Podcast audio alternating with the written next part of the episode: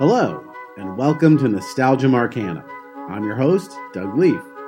Each episode of this podcast, we'll look back on the movies, TV, games, people, and phenomena that we still love talking about all these years later, and ask ourselves why these bits of pop culture still enchant us today. This week, we'll be revisiting.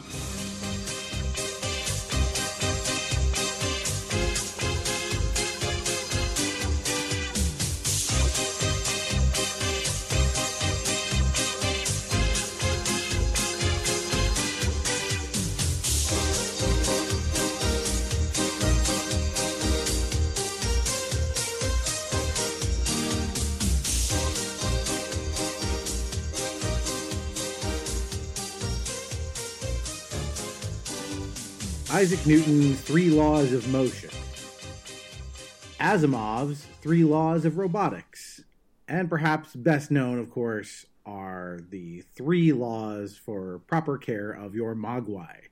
Uh, today we are talking about the 1984 film Gremlins, a film that is, uh, I thought was a horror movie as a kid, and of course figured out later it was a satire piece and of course uh, a non-traditional christmas movie. So there's lots to enjoy about this little flick. Uh, we're going to get into all of it but i am not doing it alone because someone got me wet before this happened and now we have two bald uh, podcasters here today. Uh, so i've got my buddy here. He is uh, of course a performer at the west side comedy theater. You can uh, find his teaching at rich baker coaching. Welcome back to the podcast rich baker Thank you, Doug. Uh, we do this so often, they're going to say it's love of nostalgia. Yeah, uh,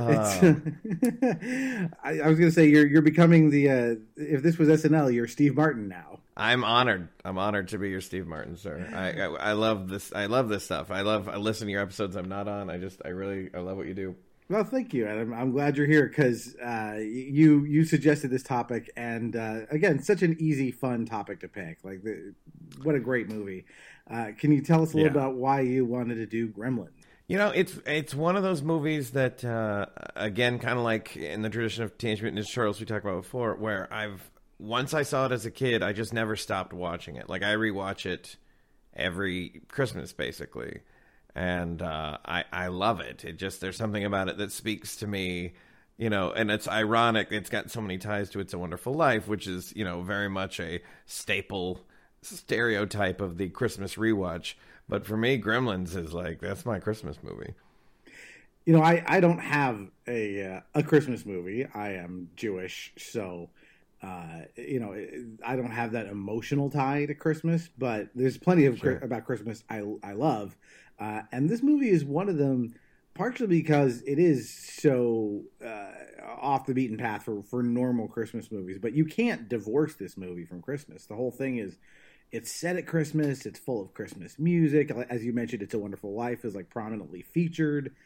Uh, you know, there's so much Christmas embedded into this thing, and I was thinking about that too as I watched it, and I thought, you know, if they had just had not set this around a holiday, if it had just been taking place in June, uh, would it still be a good movie? And I think it would still be a good movie. There, there's a lot here, but it's like putting it at Christmas just adds this wonderful extra flavor to the movie. Yeah, that, like, it gives you so much more to work with. Like there's something just fun about making this at Christmas.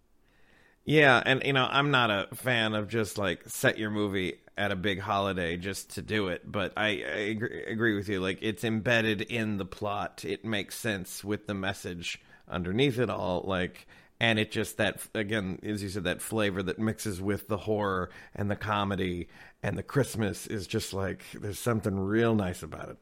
I'm sure there was a studio note somewhere where someone said like can't why isn't it set at halloween? And sure. like i think it, that would not have been additive uh, additive that would have been redundant to make it halloween. Like you know? Yeah 100% because the movie, as we'll probably talk about later, has a lot to do with commercialism and like you know the industrial age and things like that. And so, like, what is more commercial than Christmas? Yeah, I, there's a lot to get into here um, because there there there is this other fun wavelength that the movie's operating on, in addition to just being a good popcorn flick. uh, that we'll we'll definitely get into all of that.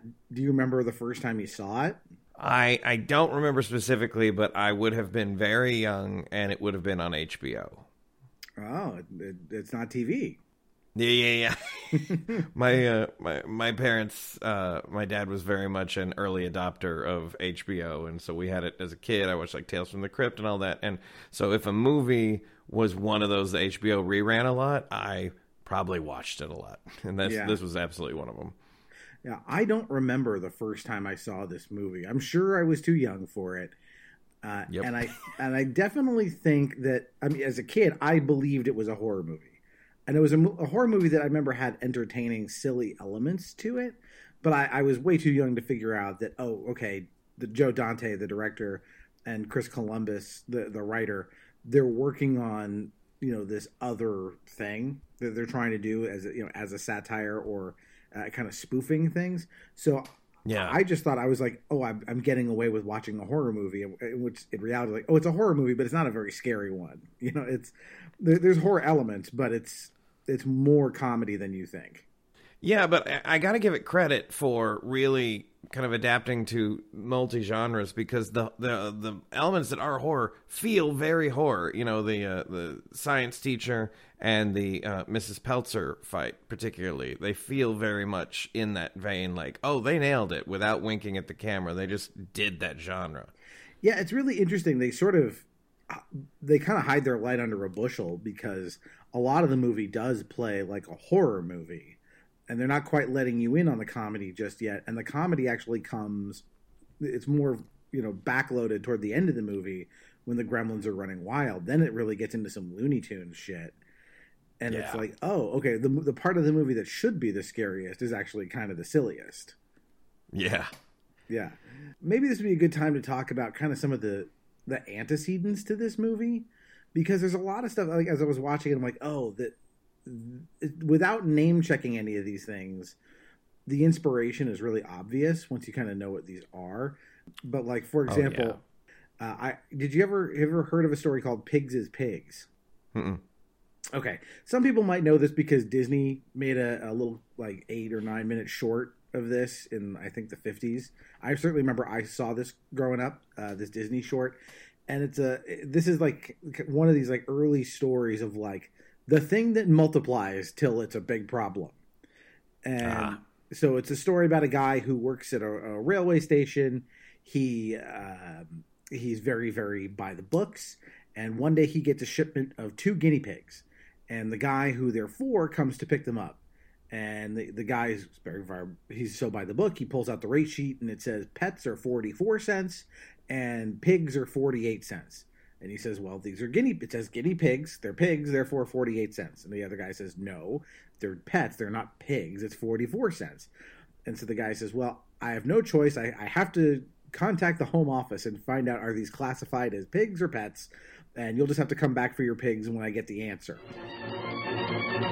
Supervisor's office, Big Town on the Drive. Flannery to Morgan, May 6, 1905.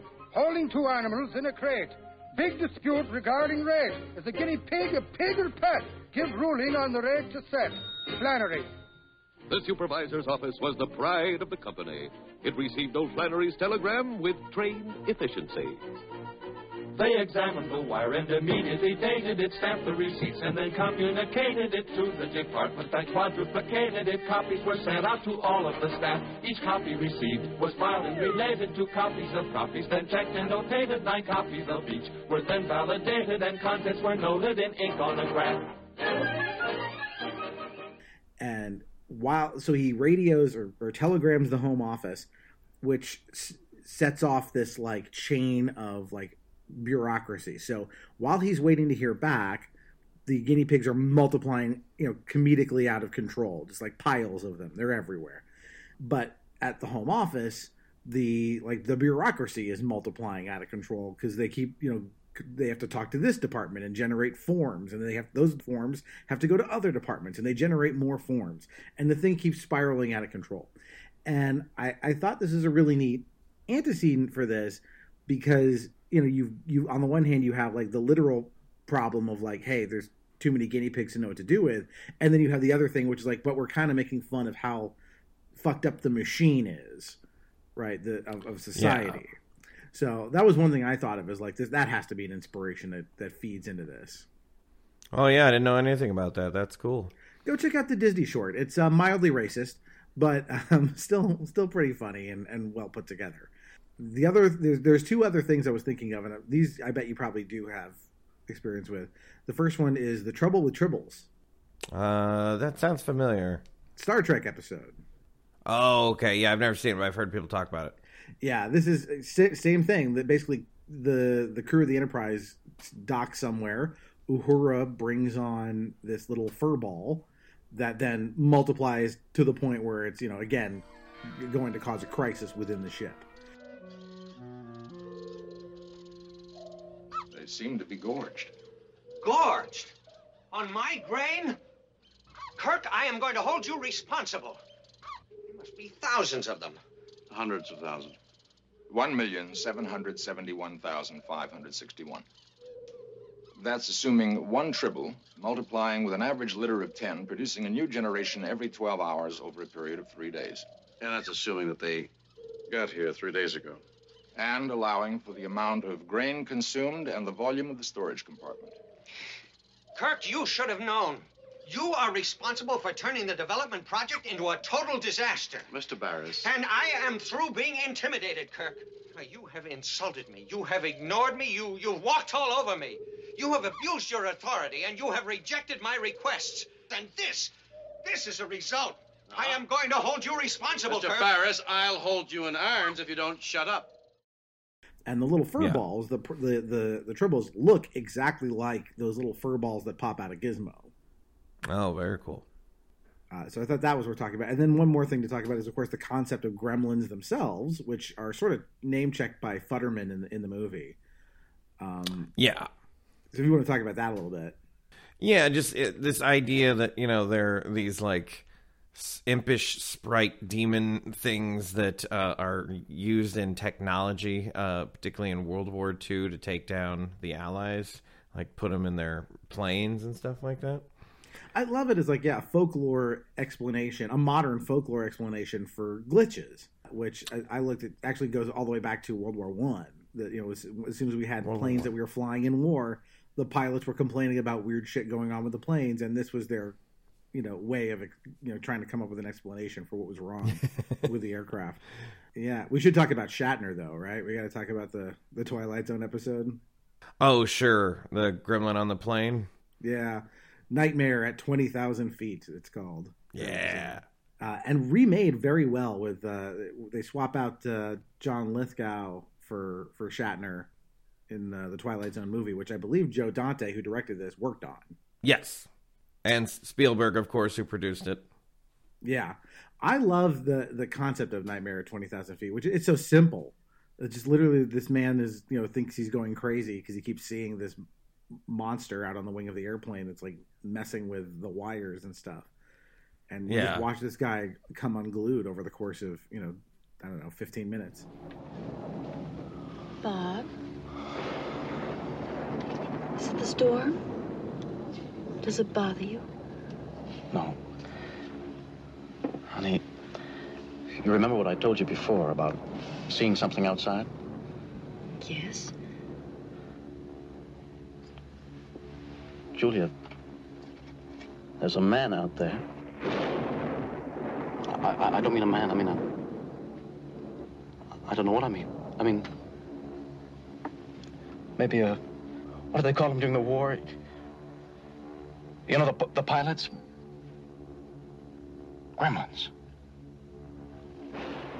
Gremlins. You remember the stories in the. Julia, don't look at me like that. Bob? I am not imagining it. I'm not imagining it. He's out there. Don't look. He's not there now. He. He jumps away whenever anyone might see him. Except me. Yeah, no, it's that's one of the best episodes, at least one of the most iconic. Uh, the Simpsons did it for uh, Treehouse of Horror, so you know. It's Oh, yeah. Oh yeah, absolutely. Yeah. You know, and the other thing that uh, Gremlins uh, kind of that came before it, I think, is vampires, right? Like they have these rules about vampires, what you can and can't do, and you know, Gremlins were like, and they of course share the sunlight rule, like sunlight kills them. Yeah, the, you're that's a good point to raise. Like more so than any other horror creature, the vampire is like the most known for its rules because there's a lot of rules for it. It's like baseball. There's too many rules. Um, for Yeah, yeah, yeah. as opposed to like say like you know one or two for a werewolf or or some other creature. But yeah, th- those three rules are so. I mean, it's why I kicked off the podcast with them. Like that's the first thing you think of when you think of Gremlins is, are those three rules. Uh, which so that's probably a good place to start talking about the movie itself because that is where the movie starts. Yeah, and Chinatown. Yeah, it, it- it's like the Chinatown out of Blade Runner too. Like it's real neon and rainy. Yeah, a lot of mist. Yeah, I like this opening. Uh, it's uh, it's interesting to revisit it because it is so like you get that narration from Mr. Peltzer, kind of like as if he was sort of narrating the story, which is funny because he says like you know, I'm going to tell you my story, and he's actually Yeah. gone for most of it. Yeah, I've always wondered about that. Like, is he telling us like a secondhand version, or it was, you know, like what's what's the symbolism there? I wonder if it was just like a narrative convenience of like because I know there was an earlier opening scene that they cut, and I think that to try and move things along, they're like, we'll just get we'll just have them start in Chinatown, and we'll deliver a little narration to fill in what he's doing there. He's got such a great voice. Uh, I know everyone's got a story, you know, and you're just like, ooh, let's. I'm settling in. Let's watch this. Yeah, he comes in like he looks like he's like a cross between like the guy who runs the saloon in the old west and like a hard boiled detective. Uh, the actor's name is Hoyt Axton, and he's just got that like wonderful drawl, this like Yeah. really Texasy drawl that puts you at ease. I'm like, oh, this guy is, you know, he's he, he's going to tell you a tale. Yeah, yeah, yeah, exactly. And then and then the first thing you actually hear him in dialogue is doing a sales pitch. Well, he's he's the classic '80s uh, wacky inventor type. Yeah, and mixed with that, you know, door to door salesman type. Yeah, it's interesting. Like usually the the '80s wacky inventor type, it's more like I think of like Data from the Goonies or Doc Brown. Um, Sure. You know, there's so many of them. I don't know why there were so many of these in the '80s, other than maybe it was a response to like Ron Popeil. But it was like we just, damn it, we need more Rube Goldberg machines. You know, somebody's got to be making Rube Goldberg machines. Wouldn't it be nice to drink a hot cup of coffee on the way to work each morning? But you can't, because ordinary cups spill. Introducing Auto Cup by Ronco, the amazing no-spill cup. Just press the lever and drink. Release it and it's automatically sealed. Auto Cup's carrying strap makes it great for golfers, bikers, skiers, boaters, even truckers. Auto Cup by Ronco, a great Christmas gift, and it's only $4.99. but but his his uh, inventions are so like relatively down to earth. Like you see, do you have a favorite of his? I mean, he talks about the bathroom buddy a bunch, but there's others in the movie that are all kind of entertaining. I mean, my favorite as far as the funniest has got to be the smokeless ashtray because of how much smoke.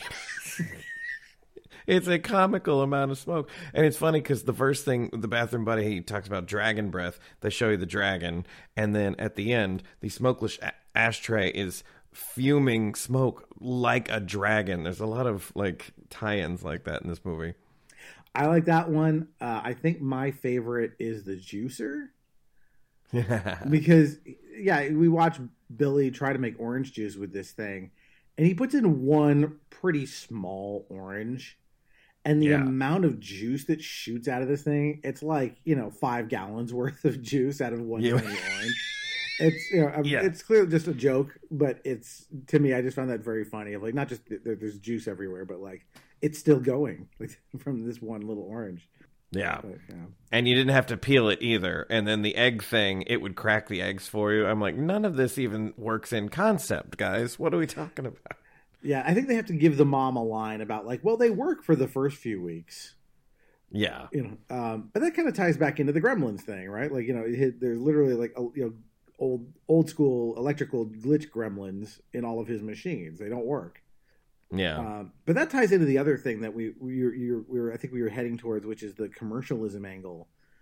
And you know him trying to sell these machines that don't work, and then we've got the you know this issue with kind of American paranoia in the '80s about uh, it, people from Asia and their Yeah. effect on the economy. Um, I'll, I'll throw it to you to kind of fill in kind of that gap. Yeah, it was just this, uh, you know, like China and Japan, different places were making so much, and so there was a big, you know, there was kind of a push from parts of the U.S. Uh, to be like, you know, made in the USA kind of stuff, but because they could make it cheaper over there, then it was it was just inevitable. And you know what happened was uh, the market share went went so much over there.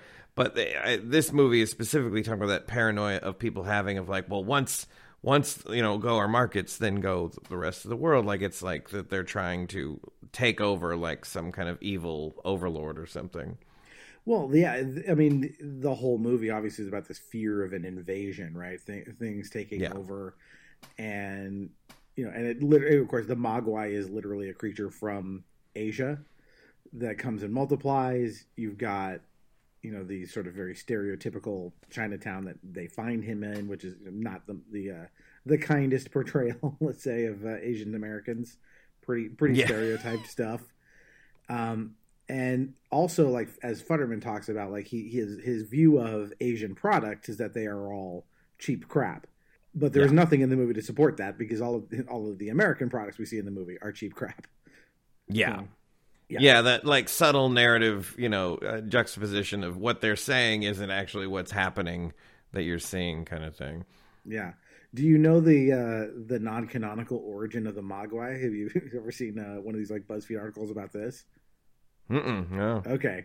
Uh, so this is from the novelization of the Gremlins movie. So not Oh, wow. not to be considered canonical, but in the novelization, they were created by a scientist on an alien planet, and they were to be you know uh, gifts to help teach different races about peace and harmony. Um, but they didn't work right because only one in ten thousand ends up with like Gizmo's nonviolent personality and the rest are all monsters and turn into worse monsters and everything else. So, uh, but that yeah, Yeah. that was his explanation. Uh, there's all kinds of weird shit in that book if you want to go go- uh, googling, but yeah, weird weird shit. Uh, but this is where we meet uh, we meet Gizmo, sort of. You don't see much of him, but we get our introduction to these rules as uh, Yeah. this little boy sells it behind his grandfather's back. Okay, mister. Here it is. All right. What about your grandfather? Forget what he said. He's crazy. We need the money. Now, come on. You want it or not? I want it. Look, mister. There's three rules you've got to follow. Yeah, what kind of rules? Keep him out of the light. He hates bright light, especially sunlight. It'll kill him. And keep him away from water. Don't get him wet. But the most important rule, the rule you can never forget, no matter how much he cries, no matter how much he begs, never, never feed him after midnight. You got it? Sure, kid. Whatever you say. Hey, listen, thanks. And have a Merry Christmas.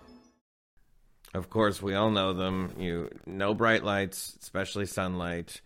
Don't get them wet, and don't feed them after midnight, and don't put any thought into dissecting those rules because no, they don't make any kind of sense. But just let it be, right? Just let it be. Yeah, the the amount of uh, internetograms spilled over like you know trying to nitpick those rules is uh, is extreme. Like people go nuts about well, how long after midnight can you feed them? I always just intuited that it was at sunup that you you could feed them again. But Uh, my, my view on it is who gives a shit. Uh, like it doesn't matter. It doesn't matter for the movie. But yeah, I mean, you're probably right. It's probably sun up or something. Who who knows? I've yeah, and I've seen people get real wrapped around the axle about the, the water thing of like, well, does that is it pure water? If they drink apple juice, uh, you know, is that okay? Or like, we see them eating chicken, and like, you know, any living matter is going to be like eighty percent water. You know, if you take one to Florida, does the humidity make them reproduce? You know, I mean, you can play that game forever, and it's like, as you said, the correct answer is who gives a shit because it's a fun movie yes.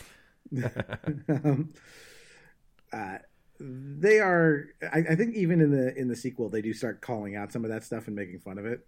Yeah, yeah, that, yeah. There's a couple times where it's like, uh, what? Now, what if he's got something stuck in between his teeth, and you know this kind of shit. It's like, okay, which I appreciate. It i mean, we the sequel could have its own podcast episode because I mean, it's its own movie by far. It, yeah, it's it's much weirder and sillier, and uh, definitely worth the podcast. I think it, it, I think we made the right call in trying to not cram it into this one because there's too much to talk about with the original movie. But Yeah. um, uh, my favorite thing about this interaction with the between Hoyt and uh, or rather Mr. Peltzer and this kid is like how uncurious he is. Where it's like Yeah. because he tells him like don't get him in bright lights, especially sunlight. That'll kill them. Oh, okay, great, got it. Never get them wet. Don't feed them after midnight. At no point does he ask why to those two rules. And when Yeah. he then explains them again to Billy after giving him Gizmo, he also does not. Billy does not say why. What happens if you do that? Like, wouldn't Yeah. that be your first question? Like, you've given me this kind of creature I've never seen before. It doesn't appear in any textbook or encyclopedia. You know, hitherto unknown cryptid, and they give you these rules, and you don't ask what happens if I feed it after midnight. Well, and do you remember Rand Peltzer's response to the kid who explained it? He just goes, "Sure, kid, whatever you say." Like, Yeah, like clearly he heard because he explains it later to his kid, but like, it's just like these three ridiculously extravagant rules, and you're like, "Yeah, that's fine, kid. Cool. Cat's pajamas later." yeah. It's so weirdly just like. I mean, I guess if he if he told him, he would say, "No, no, thanks. No, no, no monster multiplier for me. You can take him back." Then there'd be no movie. But I, even if he had just said why, and and the grandson said, "I don't know. My grandfather won't tell me. He just said never ever do it." That would have like Yeah. solved the equation. but as Yeah. it is, you just get no dialogue on that, which is funny to me. Yeah.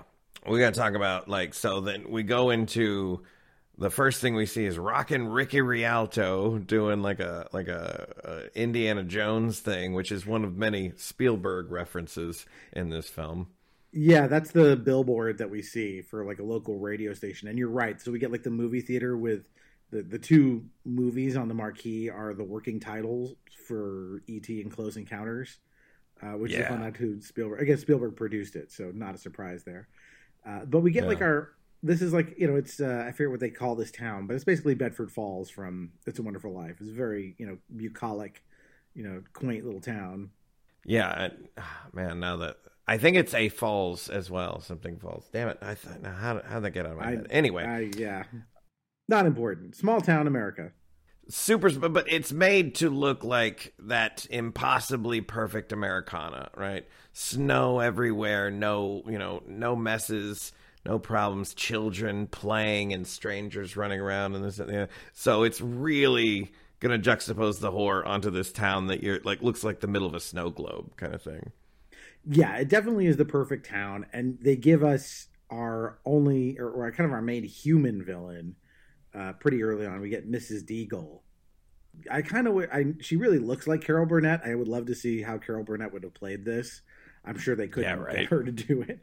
Um, but God, she is so awful. It's wonderful. Mrs. Deagle? What? What? What? I just wanted to let you know that Joe got himself another Joe? job.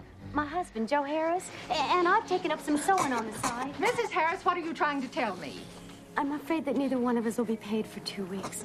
Couldn't you get Mr. Corbin to, well, to just give us a little more time? Mrs. Harris, the bank and I have the same purpose in life to make money, not to support a lot of deadbeats.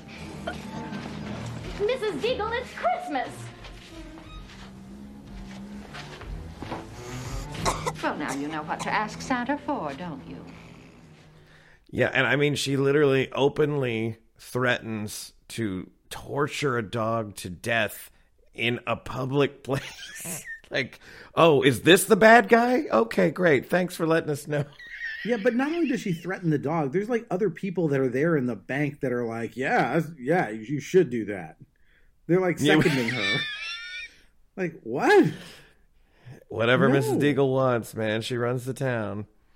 Yeah, it's it's. I mean, and again, this is sort of straight out of the Wizard of Oz too. To go to like another like you know small town movie moment that I'm sure that that reference is not lost on on Joe Dante to try and make this as uh, Mrs. Gulch as possible. Oh yeah, and she's definitely the Wicked Witch of the West. You know, like there's so much symbolism on that. Um, I'll get your little dog too. You know that kind of stuff. Pretty on the nose. I forget what he did too. He did he broke the snowman or something in her, her yard, her like fancy schmancy Belgian Yeah, snowman. my new Bavarian snowman imported from blah blah blah. Yeah. Well, maybe you shouldn't put something that expensive out on your lawn.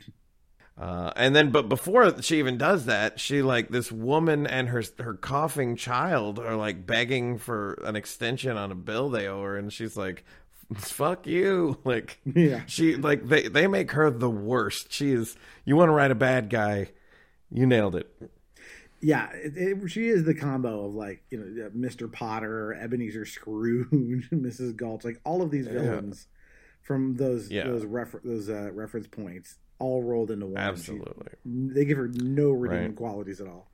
And we meet Billy here, I- our protagonist. Yeah, yeah, yeah. Billy, I was literally going to talk about uh, Zach um, Galligan. Galligan. Yeah, yeah. yeah. Uh, one one of two budding stars in this movie that never really did a whole lot in Hollywood compared to what we assumed they would. The other one being Phoebe Cates. Yep. Yeah, she had already done Fast Times at Ridgemont High by this point. And, Yeah. uh, s- secured immortality between that movie and this one. Uh, I um I like them both in this movie. I find Billy a little odd in that not not because of Zach Galligan, but because it just sort of seems like the script w- doesn't know whether he should be the age he is in the movie, which is like you know early twenties or late, very you know, like nineteen, Yeah. or should he be like twelve? Right. Yeah, he's got a very Charlie Brown kind of childlike demeanor. And I mean, you know, uh, that might be intentional because, you know, he draws comic books, he reads comic books, you know, he watches, he's got his 3D glasses, he watches sci fi. So maybe that kind of infantilization or so of like the male artist plays against, you know, like the Judge Reinhold, like the douchey business guy.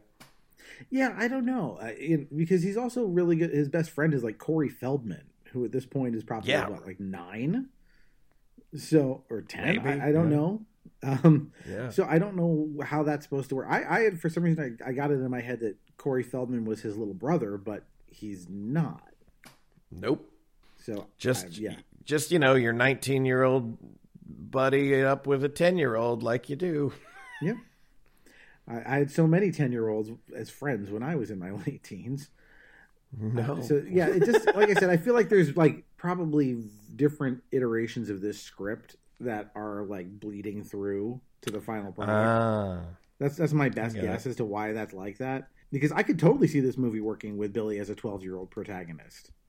You know, then it's more Yeah. like Monster Squad or you know one of those kind of movies, but uh, it it still works. Or he could be like he is now, and it, it, it could work. But th- there is sort of like this odd in between aspect to like, what do you want him to be exactly?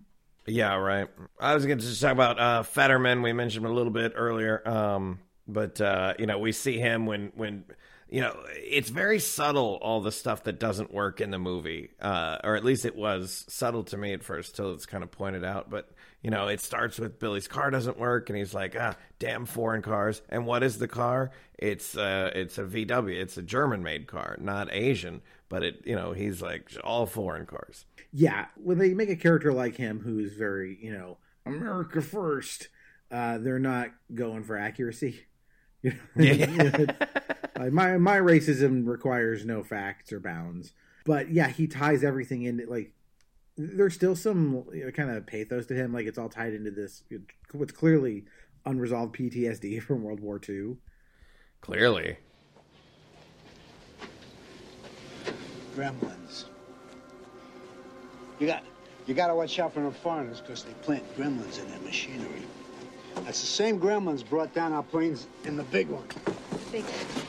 That's right. World War II. Good old WWII. You know, they're still shipping them over here. They put them in the cars, they put them in the TV, they put them in the stereos and the radios you stick in your ears, they put them in your watches. They got little teeny gremlins for the watches. Um, I don't think it's such a good idea that you drive. Um, why don't you walk home? You know, Katie, I think maybe I'll walk home. Good. That's a nice night. And he's right. He's you know he's the classic example of the the crazy sounding guy who who is the only one who knew the truth. Right. Yeah. He, he's you know when he talks about encountering these gremlins in World War II, you have to wonder to yourself, did he actually come across like Mogwai during World War II, Yeah. or is it you know something else? But you're right. He is that trope of like the the crazy guy who no one believes who turns out to be to be right. That's a good trope. Yeah, yeah, absolutely. Uh, so Rand comes home with his with the new pet, and we meet Gizmo for the first time, voiced by Howie Mandel. Bright light, bright light. Yeah, Yeah, I didn't know that for a long time, and then but I I liked Bobby's World, his cartoon, growing up as a kid. oh, me too. I was a big fan. Yeah, Yeah, so when I finally learned that, I'm like, oh yeah, Gizmo's Bobby Generic. It's the same voice. like, it's, it's Yeah. right there. Uh, but there's a lot of good voice actors in this movie. Did you see who did all the voices for the Gremlins? Like, there's a few names in No there. shit, right? I was looking at that list. It's a monster list. Yeah, un, I, un, uncoincidentally, unpunny. I don't know. but you've got um, Peter Cullen. yeah, huge voice actor. Uh, all all these guys had uh, ridiculous resumes.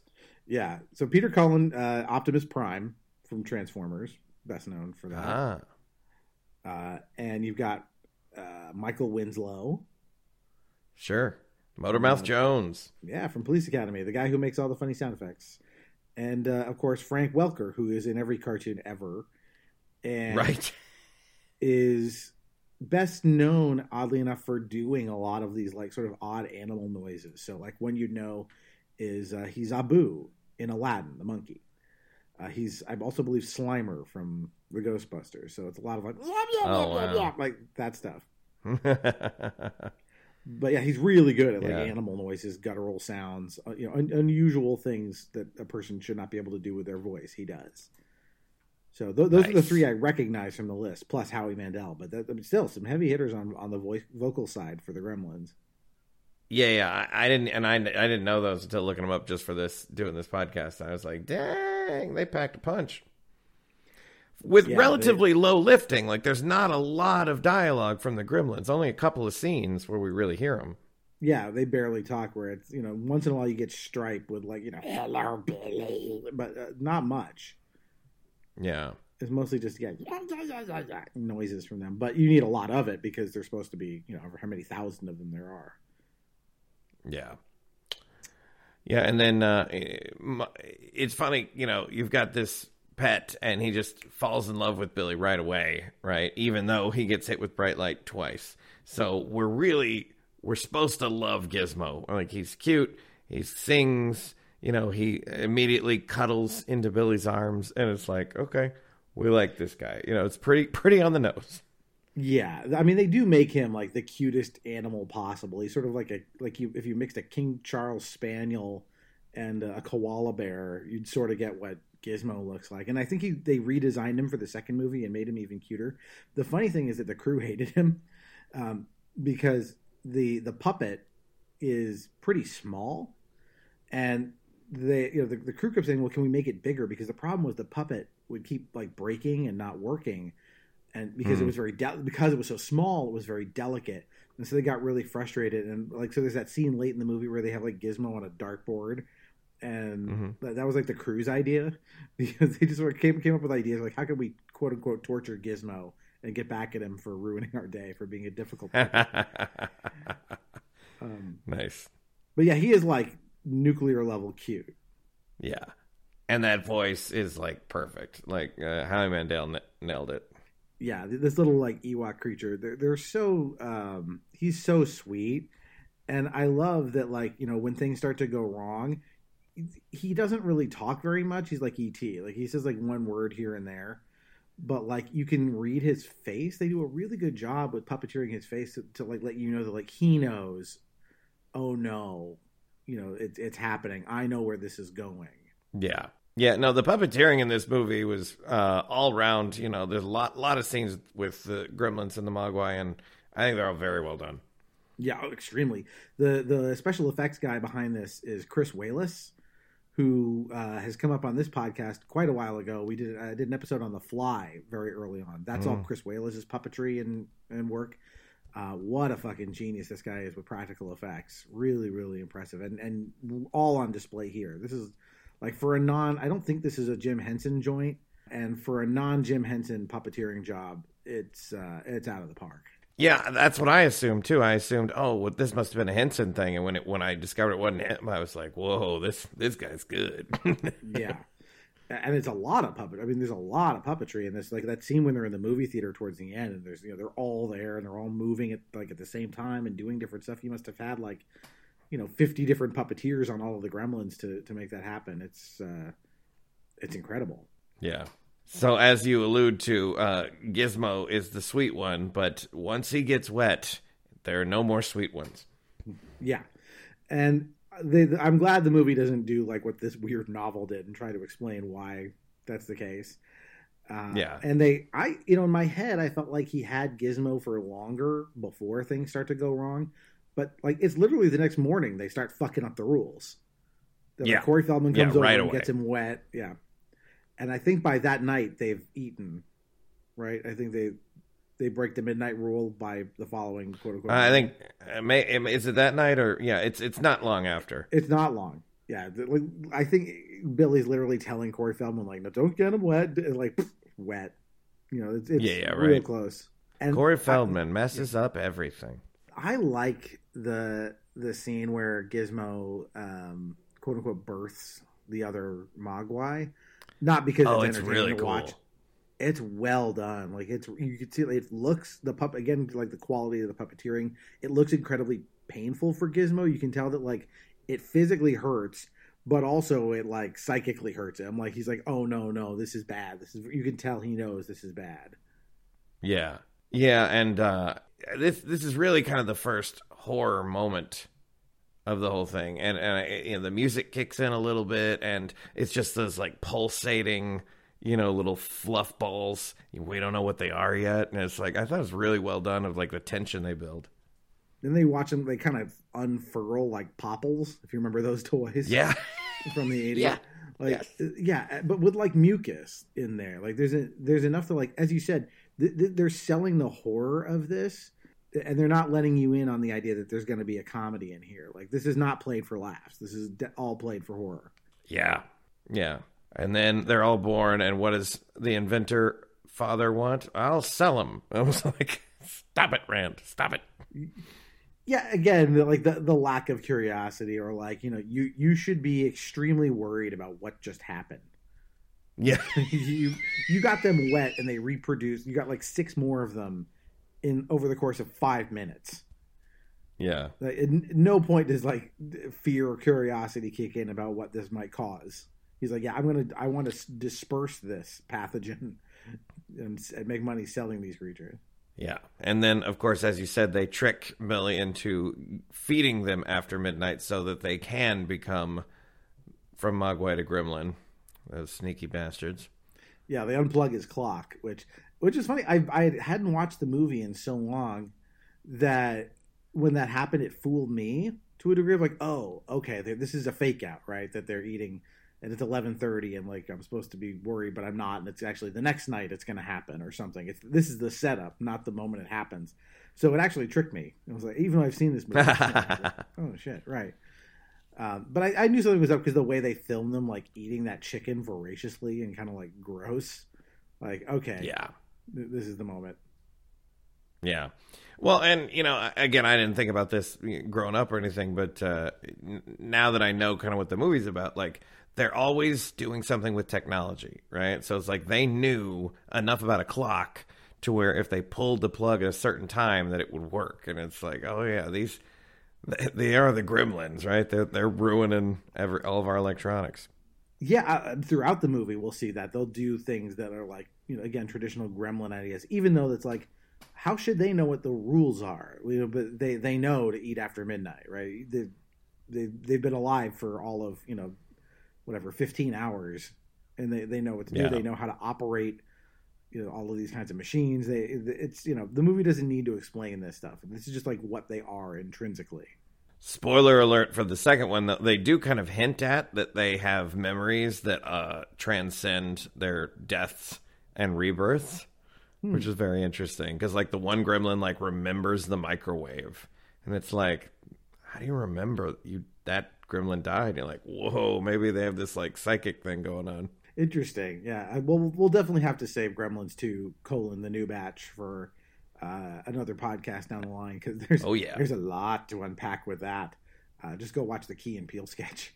Um, but oh, God. getting back to Gremlins one here, yeah, things unravel pretty quickly. I really like that. Like he he we get the moment where he takes the one Gremlin off to the local scientist, which Yep. is really funny. Like he's just high school science teacher. This guy will know what to do with a, a Gremlin, so he like Sure. puts him in a cage and tries to, you know, or I guess he does extract blood from him.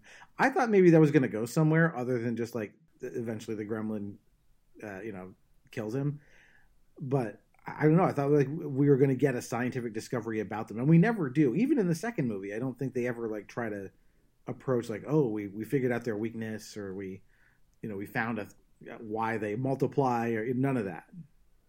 No, no, I didn't get any of that. Um, but it was their first kill. It was the first body in the movie, and which kind of set up the horror that now Mrs. Peltzer is stuck in the house with a bunch of them, and this one already killed a teacher. So, like, I, I liked it on that just because I loved the effect of hearing the film, you know, play out, and while he's like teasing him with the candy bar, and then he just fucking kills him. It's like I was like, that was very horror for me. I dug that.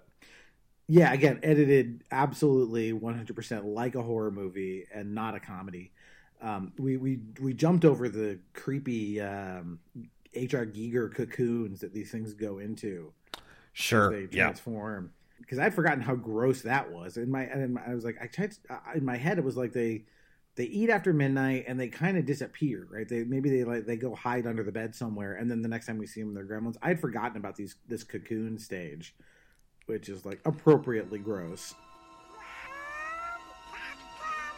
Then I want you to bring the vacuum cleaner upstairs for me.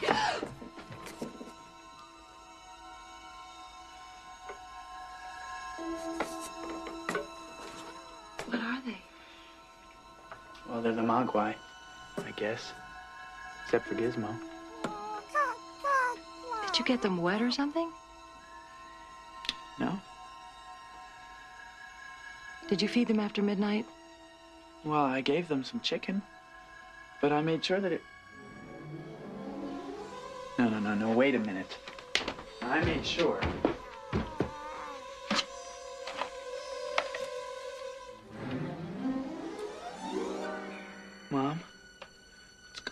Here?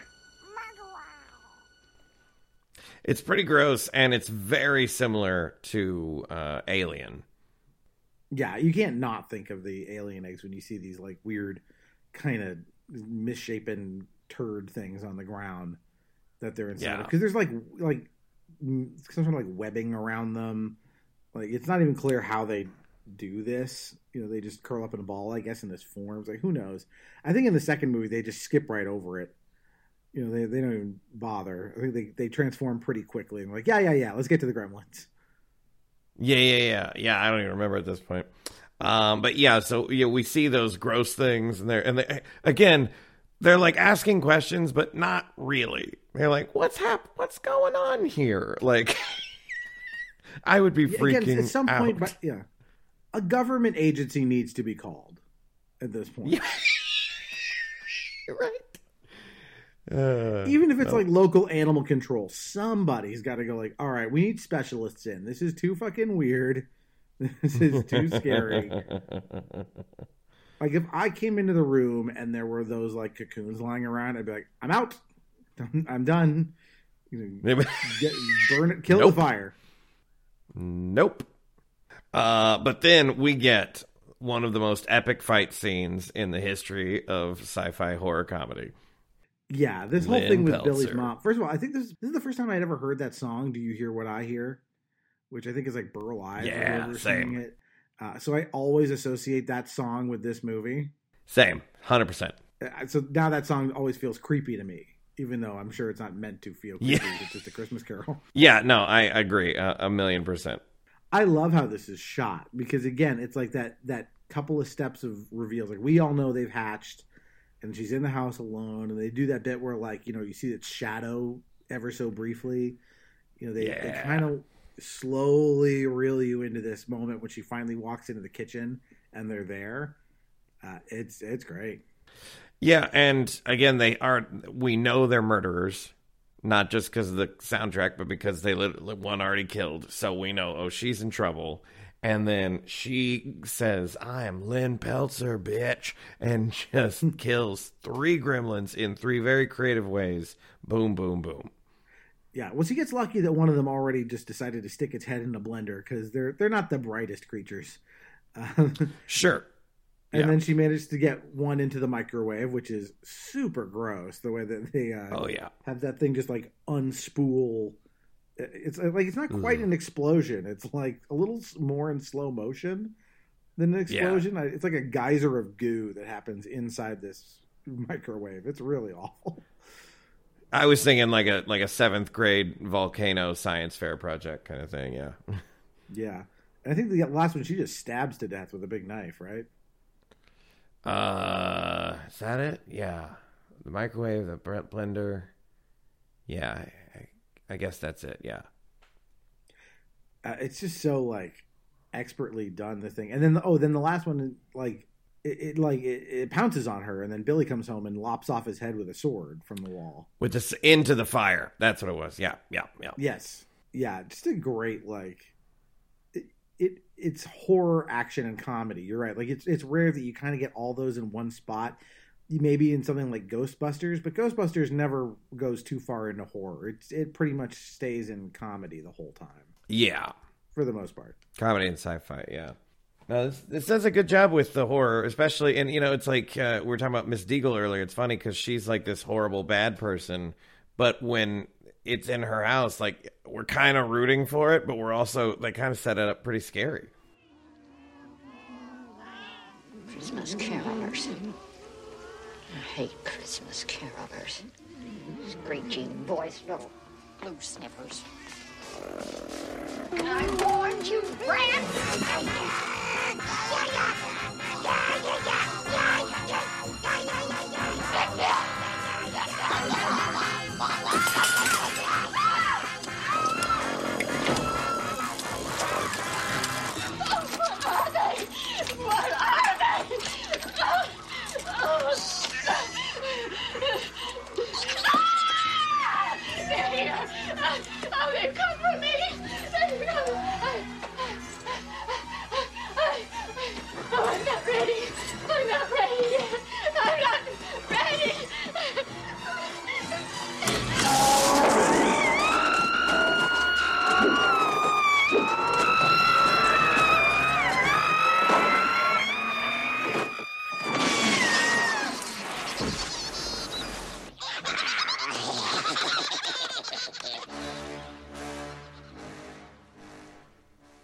Yeah, yeah. We're jumping ahead a little bit to get to her death, but like one of the funniest things in the movie is her, you know, they they mess with this like uh, chair lift that's on her Yeah. spiral staircase so that when she finally sits in it, it goes at like a million miles an hour and just goes rocketing out of her window and you just hear her screaming as she flies through the air and lands in the snow. Again, feet up, like kind of Wicked Witch of the the East.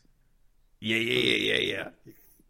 But you're right. Like that scene, like the, you you almost feel bad for her at first because like it's like all right, she's an awful human being, but nobody really deserves to get killed by a bunch of mogwai. Yeah, but the way that they did it, it you know, it still felt like she was trapped in her house, and they were coming in, and, and I remember still feeling like a little scared, even though like I didn't care about her particular survival. It did feel kind of like scary just to think about being in her situation. Yeah, it's it's a home invasion. Is what it, I mean. It's a very Yeah. scary home invasion by these menacing creatures, and like she plays like you know because she's so mean all of the time when you see her, and then here she's like you know all that uh, front is down, and she's just shrieking and is in utter terror. She sells the shit out of it. She's a great. I mean, she's a very good actress. I, I don't have her name handy, but she's great. Yeah, Po- Polly something. I looked her up. I don't remember. Um, But yeah, yeah, we, we skipped some stuff. Whatever. Uh, we of course the bar scene. Uh, that's epic.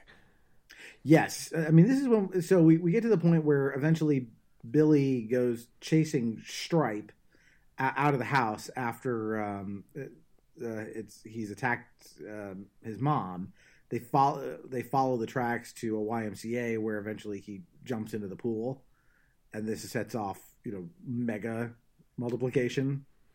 Yeah. Yeah, I I love again like the the sound design on that scene where like you've got like the churning bubbling pool, the smoke, the lights, and then there's just like these like unnatural sounds. It that again played for horror, really scary.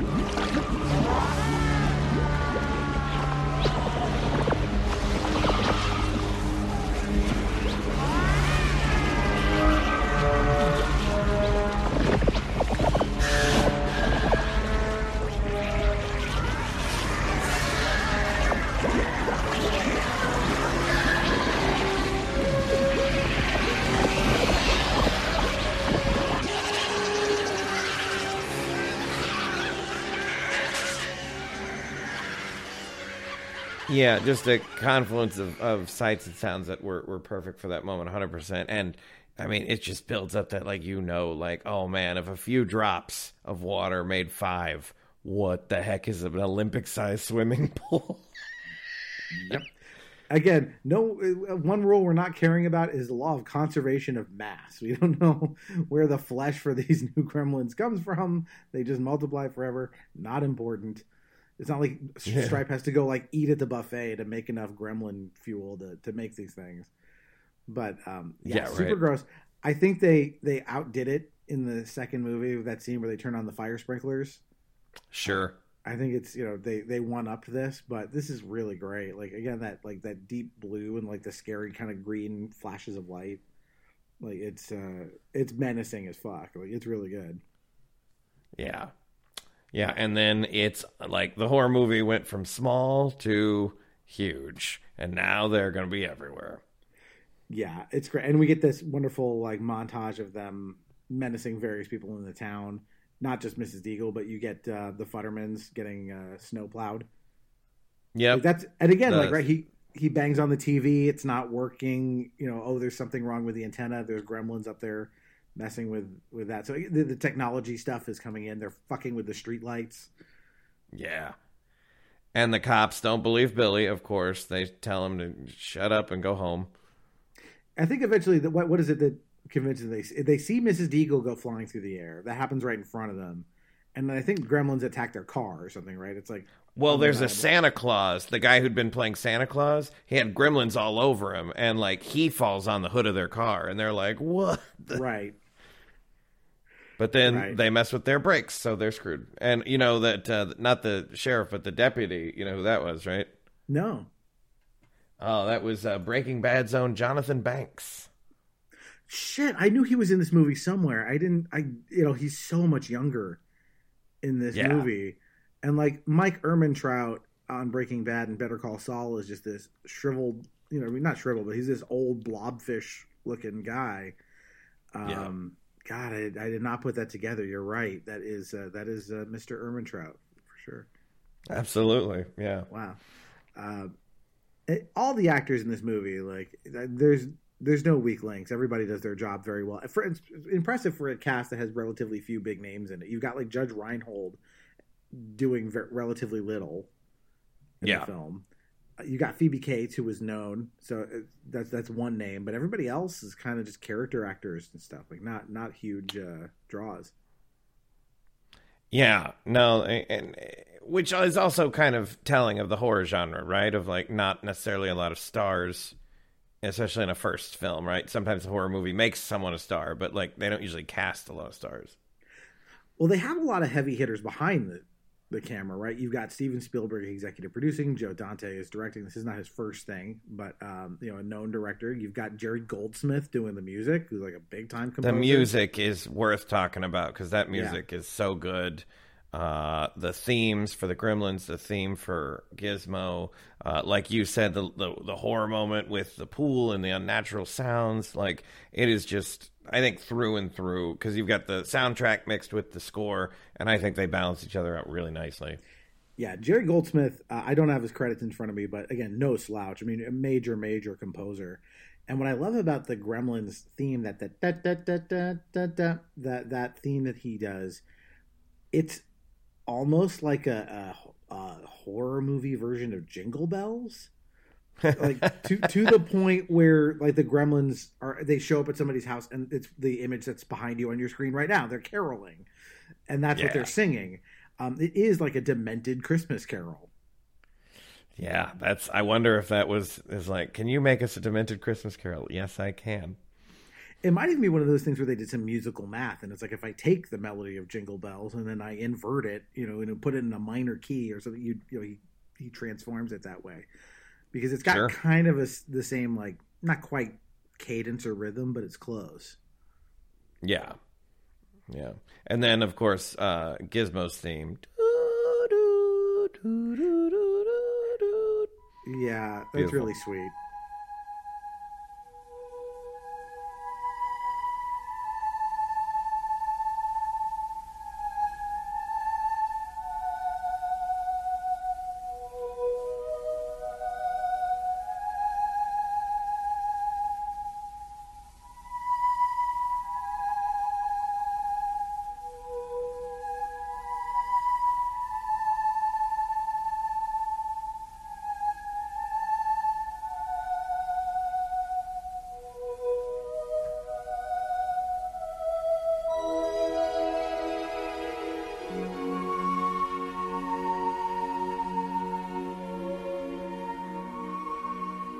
I think there was an early version of the film where he was supposed to turn evil. Like he would, you know, he seems cute and then he goes evil and, and multiplies.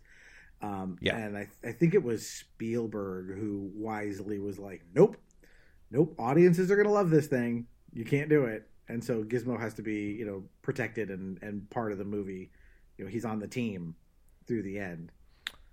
And Yeah. he saves the day at the end too. We haven't gotten there yet, but you know he he gets all the hero moments too at the end, more so than Billy even in a way. Oh, absolutely, and and uh, I love that because you know he's clearly bullied by his you know offspring or whatever, and the fact that he is the one that kind of puts him down that's that's warms the old heart. Yeah. So let's let's we're getting closer to the climax, but let's talk about a couple of things that happen before we get there. Uh, number one, we got to camp out on this insane monologue from Phoebe Cates. Oh my god, it's so crazy.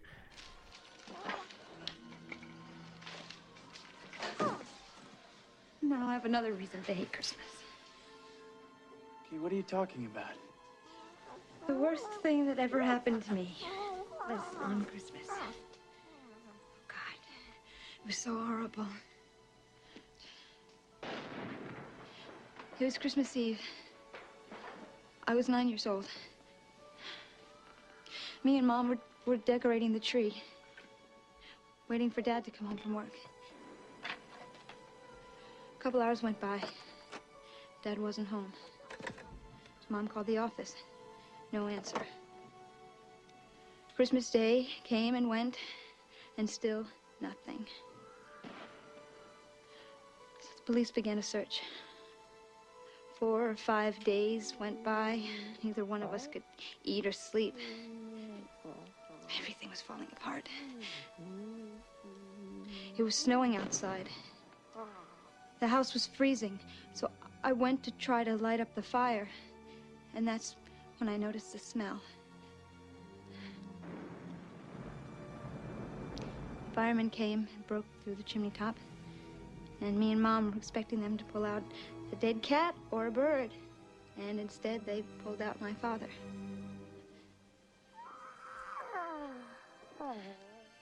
He was dressed in a Santa Claus suit. He'd been climbing down the chimney on Christmas Eve, his arms loaded with presents. He was going to surprise us. He slipped and broke his neck, died instantly.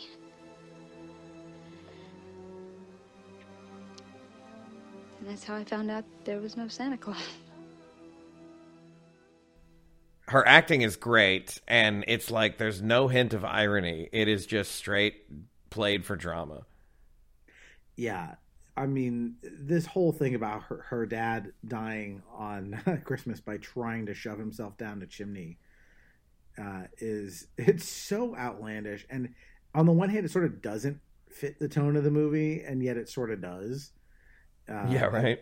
It it's a very odd decision to do this. Like, I don't want to like you've had this character say I hate Christmas, and then you find out this is the reason why, and I'm- I'm not sure what it adds to the movie. It's it's very weird.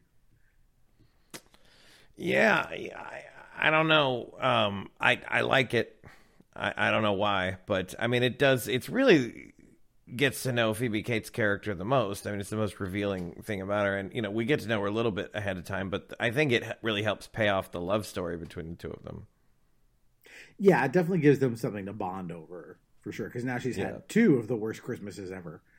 So what this reminds me of, uh, so for the last two years, it, one of my wife's friends hosts uh, a Christmas party on Christmas Eve, uh, and as a tradition. And so for the last two years, because we all now have, we each have two kids, uh, and all of them are like the same ages, roughly grouped together. Mhm. So they're all young. They're all under you know seven years old.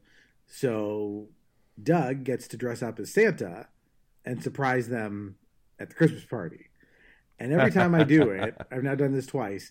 I think of this monologue, not because I tried to go down a chimney, because I'm not an idiot, but um, but it's still like, yeah, I'm dressing. I, I just uh, anytime I think of like, oh, Dad's gonna dress up as Santa, this comes to mind immediately. Yeah, yeah, hundred percent. Yeah, no, it, it's it's an epic monologue. It if I was you know older when I saw the movie at first, I might think it felt out of place. I'm not sure, but I, it never seemed out of place to me. So I was just always like, "That's Gremlins." Yeah, I don't know if I'm supposed to laugh at it, but like it, it is a, like an intrinsic part of the movie now. I I know there was some behind the scenes stuff about them pushing to like you know you, you should cut this monologue, and Joe Dante was like, nope, it stays in the movie, and they're like, okay, we will trust your instincts, Joe. This is your movie, you make it how you want. So he's the one who pushed for it, but I don't know what it was specifically that made him want to keep it in there. It's a great character moment for Phoebe Cates, but it is very just odd. Yeah. Uh, and then you touched on this uh, the bar scene. We got to talk about this. Oh yeah, the bar scene. I mean, so much puppetry's going on, so much symbolism, so much like hijinks. A lot of the jokes really take place in the bar scene. Well, this is when I was talking about like you know you you think you're watching a horror movie, and then some of the, like this is some of the stuff that would like you they would like double and triple down on in Gremlins two, but like you have this like Gremlin who's wearing a little trench coat, being sort of Humphrey Bogart at this table, and like you're already like supposed to be like, well, wait, where would he get this little trench coat from? Why would he Yep. know 40s movies references? Like it's just you don't, and it's again like don't think about it. This is just Looney Tunes time now to the point where I think there's even like Looney Tunes sound effects that you hear in the in the mix. Definitely, yeah. Yeah, I don't know if Yeah, you get no, a, like a, yeah, I, I, I like one of those, but there's stuff like that. Yeah, and there's like a Three Stooges moment, uh, right? And then you know, there's like, where'd he get a gun? You know, there's so many things that are like, yeah, let's. It's just a cartoon. Just enjoy it. It's a lot of fun. Yeah, it's the fun of them wrecking the town. Yeah, Yeah. and seeing like they're what they're not evil. I mean, they are evil, but they're they're they're more just like party animals that have no care about the consequences of extreme partying. Well, yeah, because like Phoebe Cates is in the bar. She's still trying to bartend to these creatures.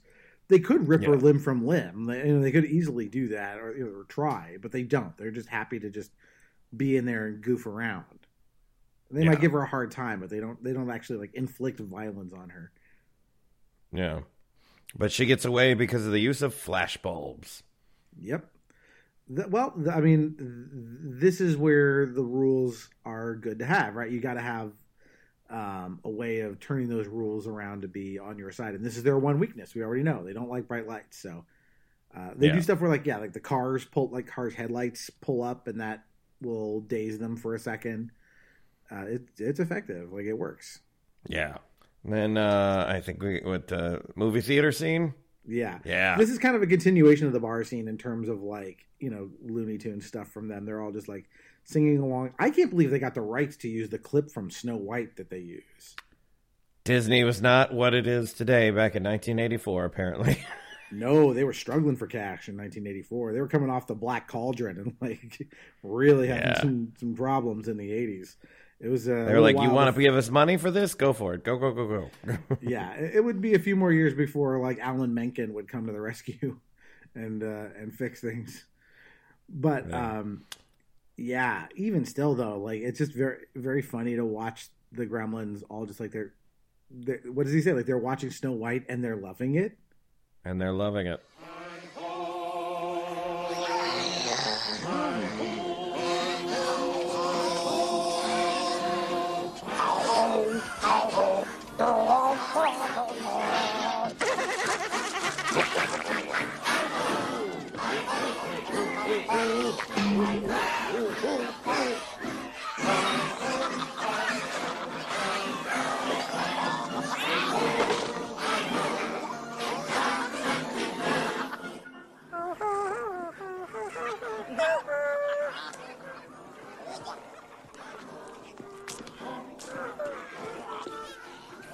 What are they doing? They're watching Snow White. And they love it.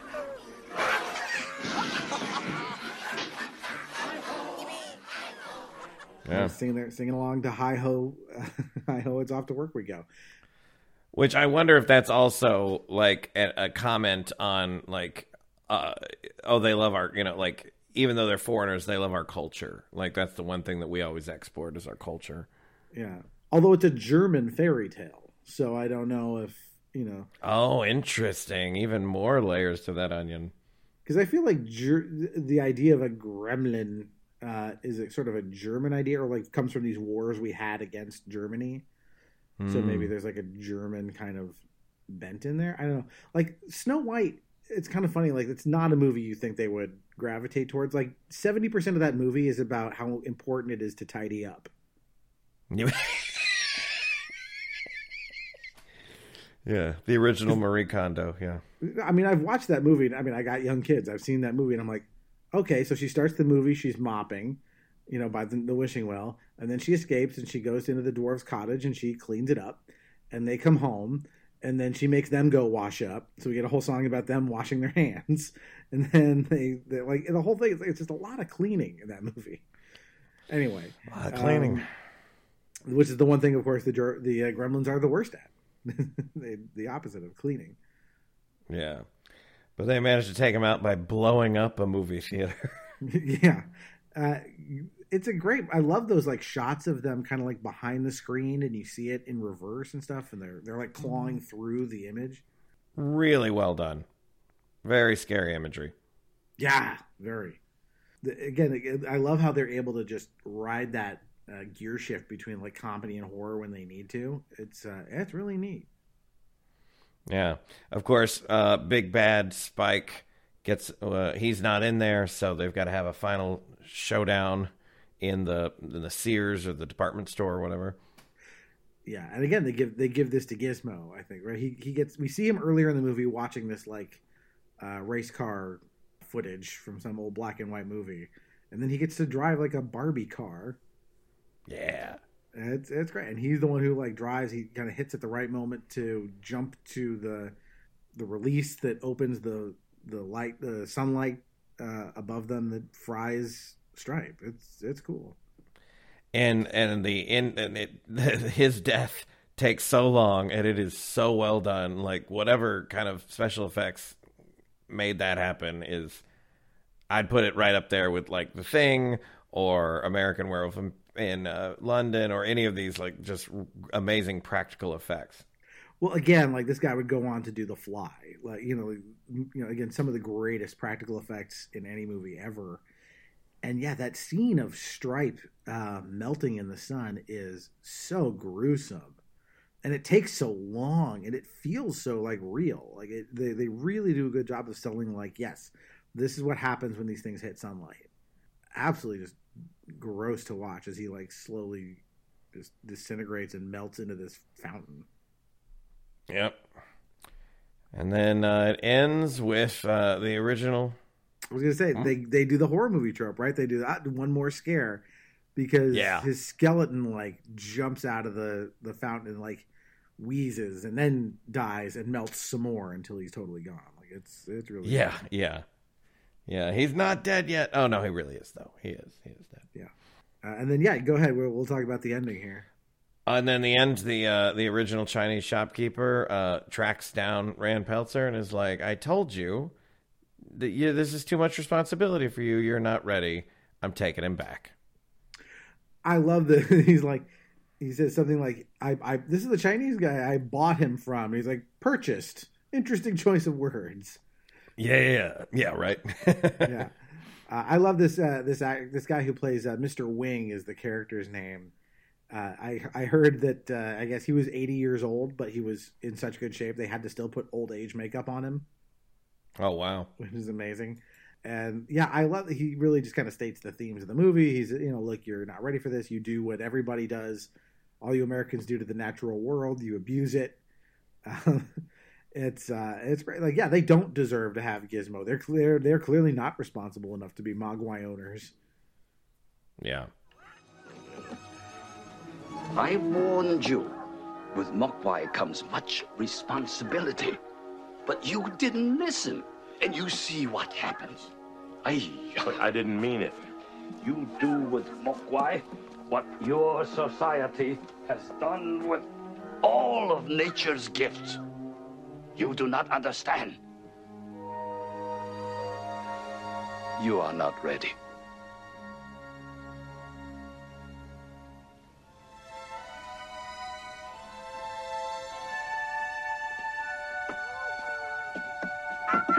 Yes? Uh, he has something to say uh, to you.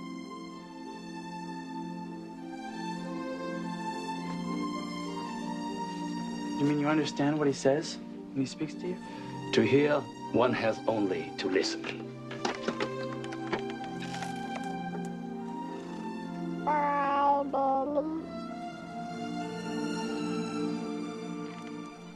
Uh, and but you know, it is nice ending when he's like, perhaps one day you'll be ready. It leaves it open for a sequel, which of course we do eventually get. And then you know, Gizmo's really like, hey, even though all this happened, I still, I like, I love you, Billy. I'm like, oh, Bye, Billy. Because his last line, right?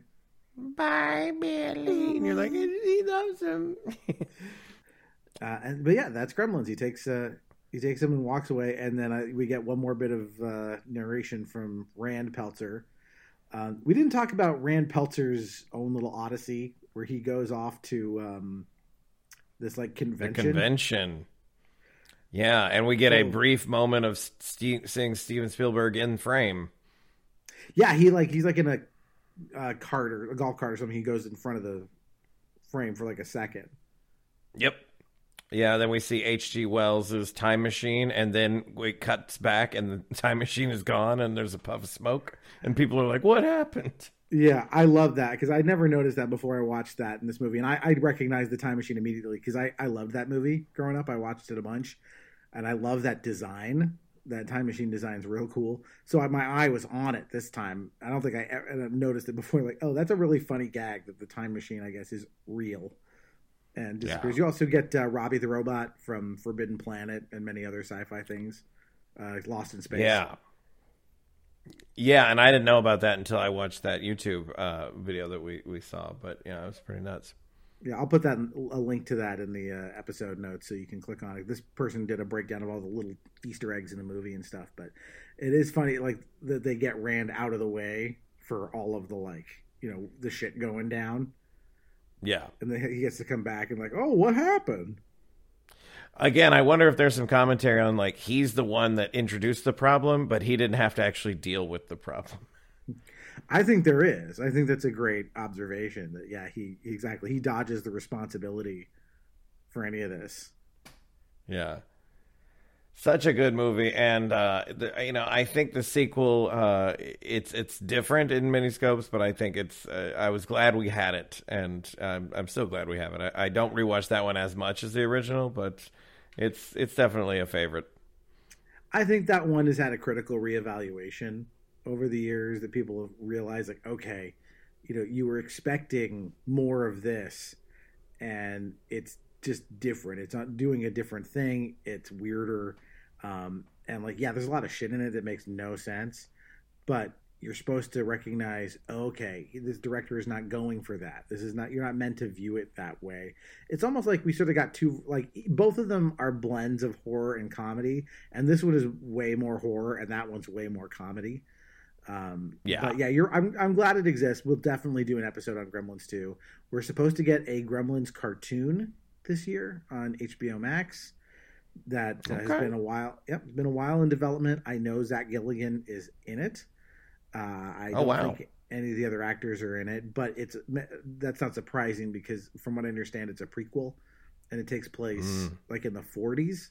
So maybe Zach Galligan is you know narrating it, or you know he- part of a framing device or something.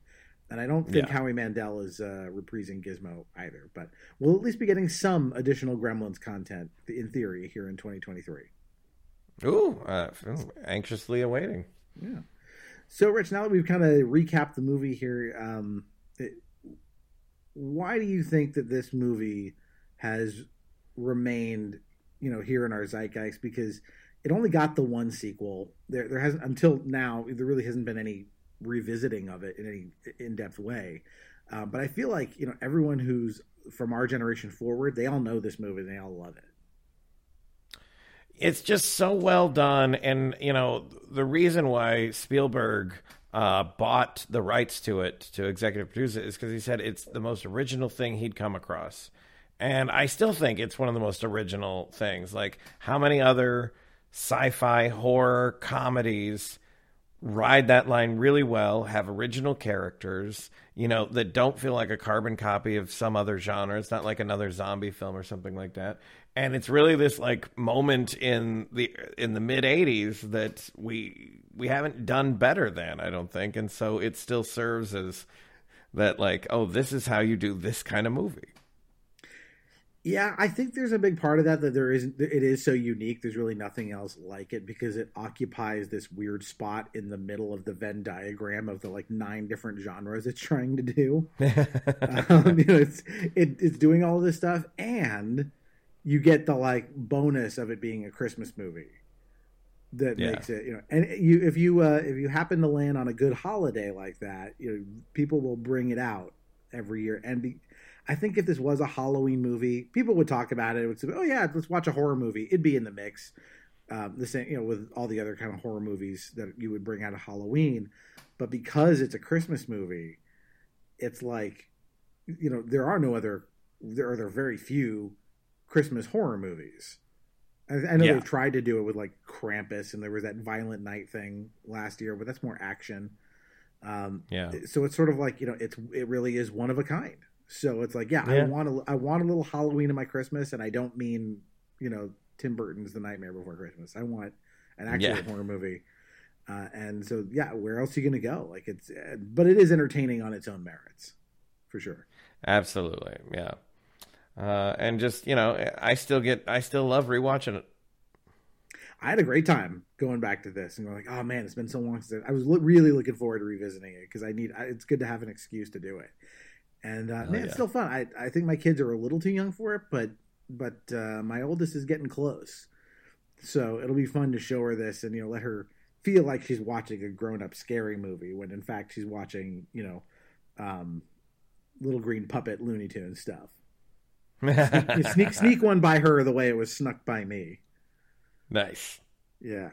Uh, Rich, uh, thank you so much again for doing this. This was this was a delight. Oh. Um, can you uh, tell our audience where they can find you?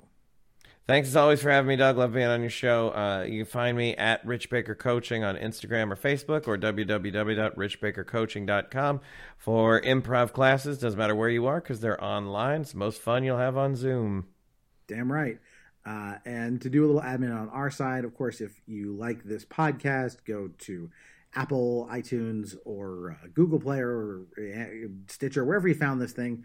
Give it a nice review. Uh, we'll read those on the air. If you have feedback on our recent episodes, which would be this one, uh, most recently we did Final Fantasy VI, and uh, before that, Power Ballads. So, um, but anything you want to write in about, of course, let us know. Tweet it, uh, tweet that feedback to at Pod on Twitter, or you can also find us on Instagram. Send us a message there and um, uh, got a few cool things coming up. Uh, hopefully, uh, we've still been talking about doing that Animaniacs episode. Uh, hoping we can put that together soon. We're also going to do one on Pokemon relatively soon. I hope so. That'll be fun to talk about that mega franchise. So, um, good things in the work, of course. And um, until next time, that is one more entry in the Nostalgium Arcanum.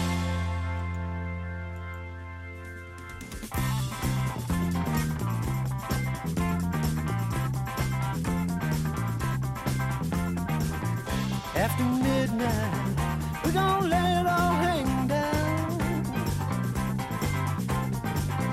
After midnight, we're gonna chug a and shout. We're gonna stimulate some action. We're gonna get some satisfaction. We're gonna find out what